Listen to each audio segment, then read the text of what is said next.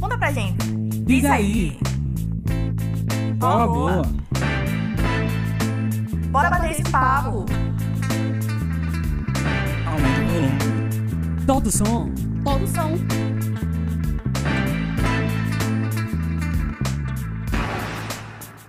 Fala, meus queridos e queridas. Cá estamos nós para mais um Entre Papos e Notas. Esse podcast em parceria com a Ateliê Alegro e apresentado por mim, Leonardo Pereira.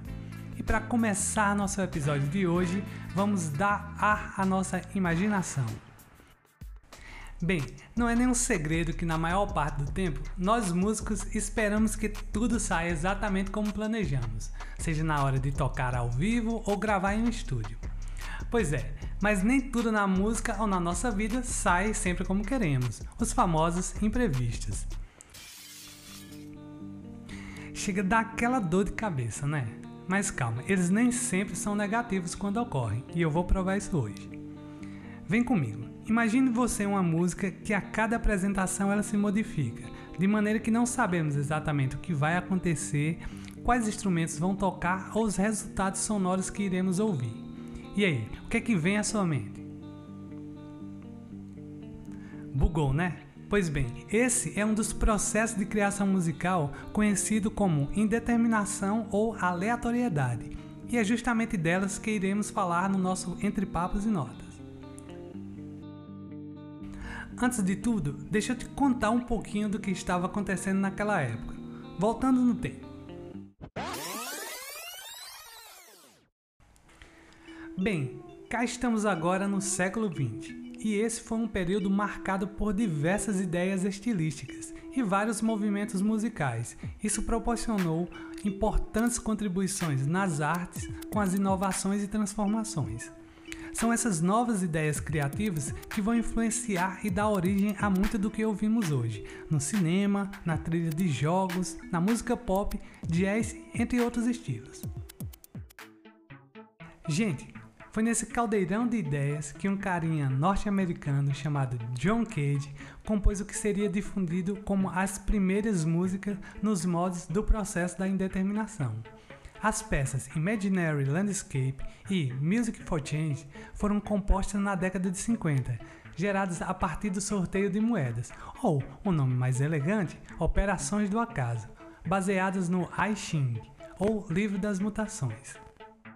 Então, o I Ching é basicamente um tratado chinês em probabilidade que ajuda a compreender os acontecimentos da nossa vida com base na filosofia do taoísmo. Pedindo aqui uma licença para uma interpretação menos complexa, funciona ali como um oráculo ou mesmo um livro de signos. Foi através daí que o compositor Cage obteve resultados para decodificar musicalmente e criar algumas de suas composições. Mas aí, agora você deve estar se perguntando: deu certo? Como essa música que não sabemos o que vai acontecer? É importante saber que existem vários níveis de casualidade que um compositor pode aplicar em sua criação. Desde algo mais simples, como deixar para os músicos a escolha de controlar o volume das notas que tocam, ou algo mais imprevisível, como não saber quais instrumentos vão tocar ou mesmo se vão tocar todas as notas.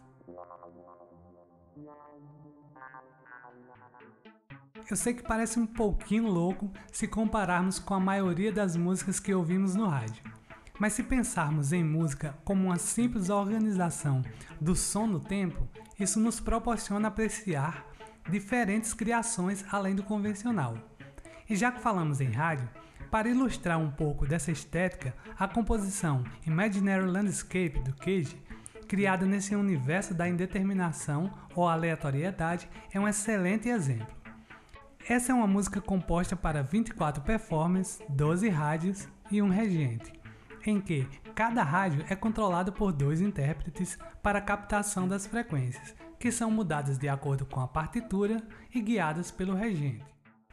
Com a equalização dos aparelhos de rádio pelos intérpretes, cria-se camadas e planos sonoros bem interessantes com os ruídos e vozes captadas. Garanto que vocês vão pensar que DJ maneiro ou mesmo serem transportados para algum filme com essa trilha. Vamos ouvir um pequeno trecho. Couples.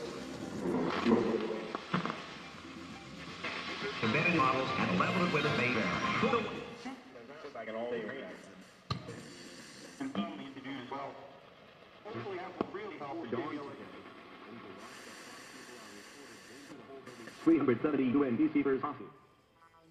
Vale muito a pena, além da escuta, vocês buscarem vídeos de algumas apresentações ao vivo para assistir, pois acaba dando um efeito mais impactante à obra.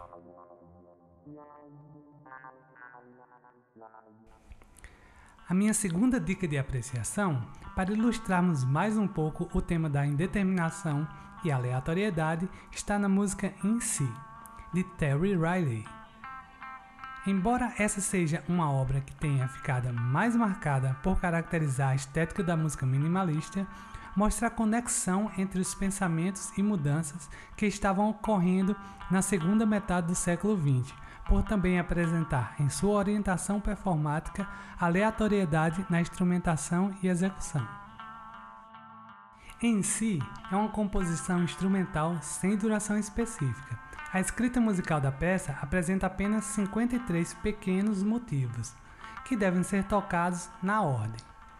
Cada intérprete pode tocar quantas vezes quiser esses pequenos motivos tendo em vista o efeito sonoro em combinação com o grupo para o resultado da obra como um todo. Vamos ouvir um pouquinho.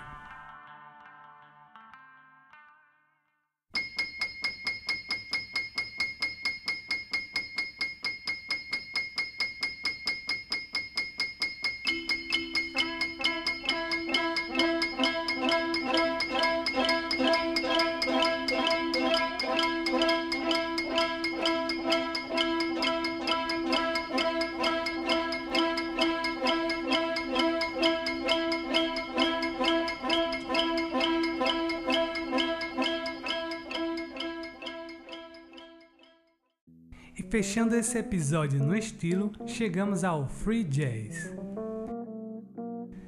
Influenciado diretamente pela aleatoriedade no âmbito da improvisação musical, aqui temos a aplicação em função do intérprete.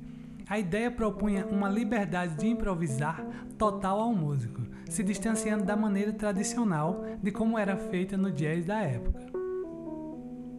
Vale destacar que aqui não temos unanimamente uma música aleatória, e sim uma fusão do jazz, com elementos além da música aleatória, atonal, conectados politicamente na luta dos direitos civis nos Estados Unidos na década de 60. Nomes de destaque do gênero como John Coltrane, Billy Hines, John McCloud e o nosso querido Hermeto Pascoal fizeram uso desse caleidoscópio de ideias musicais para se expressarem. Vou me despedindo por hoje com um trechinho do álbum A Collective Improvisation, gravado em 1961 por vários nomes do jazz que caracterizam bem o que conversamos no nosso Entre Papos e Notas. Até a próxima e abraços musicais!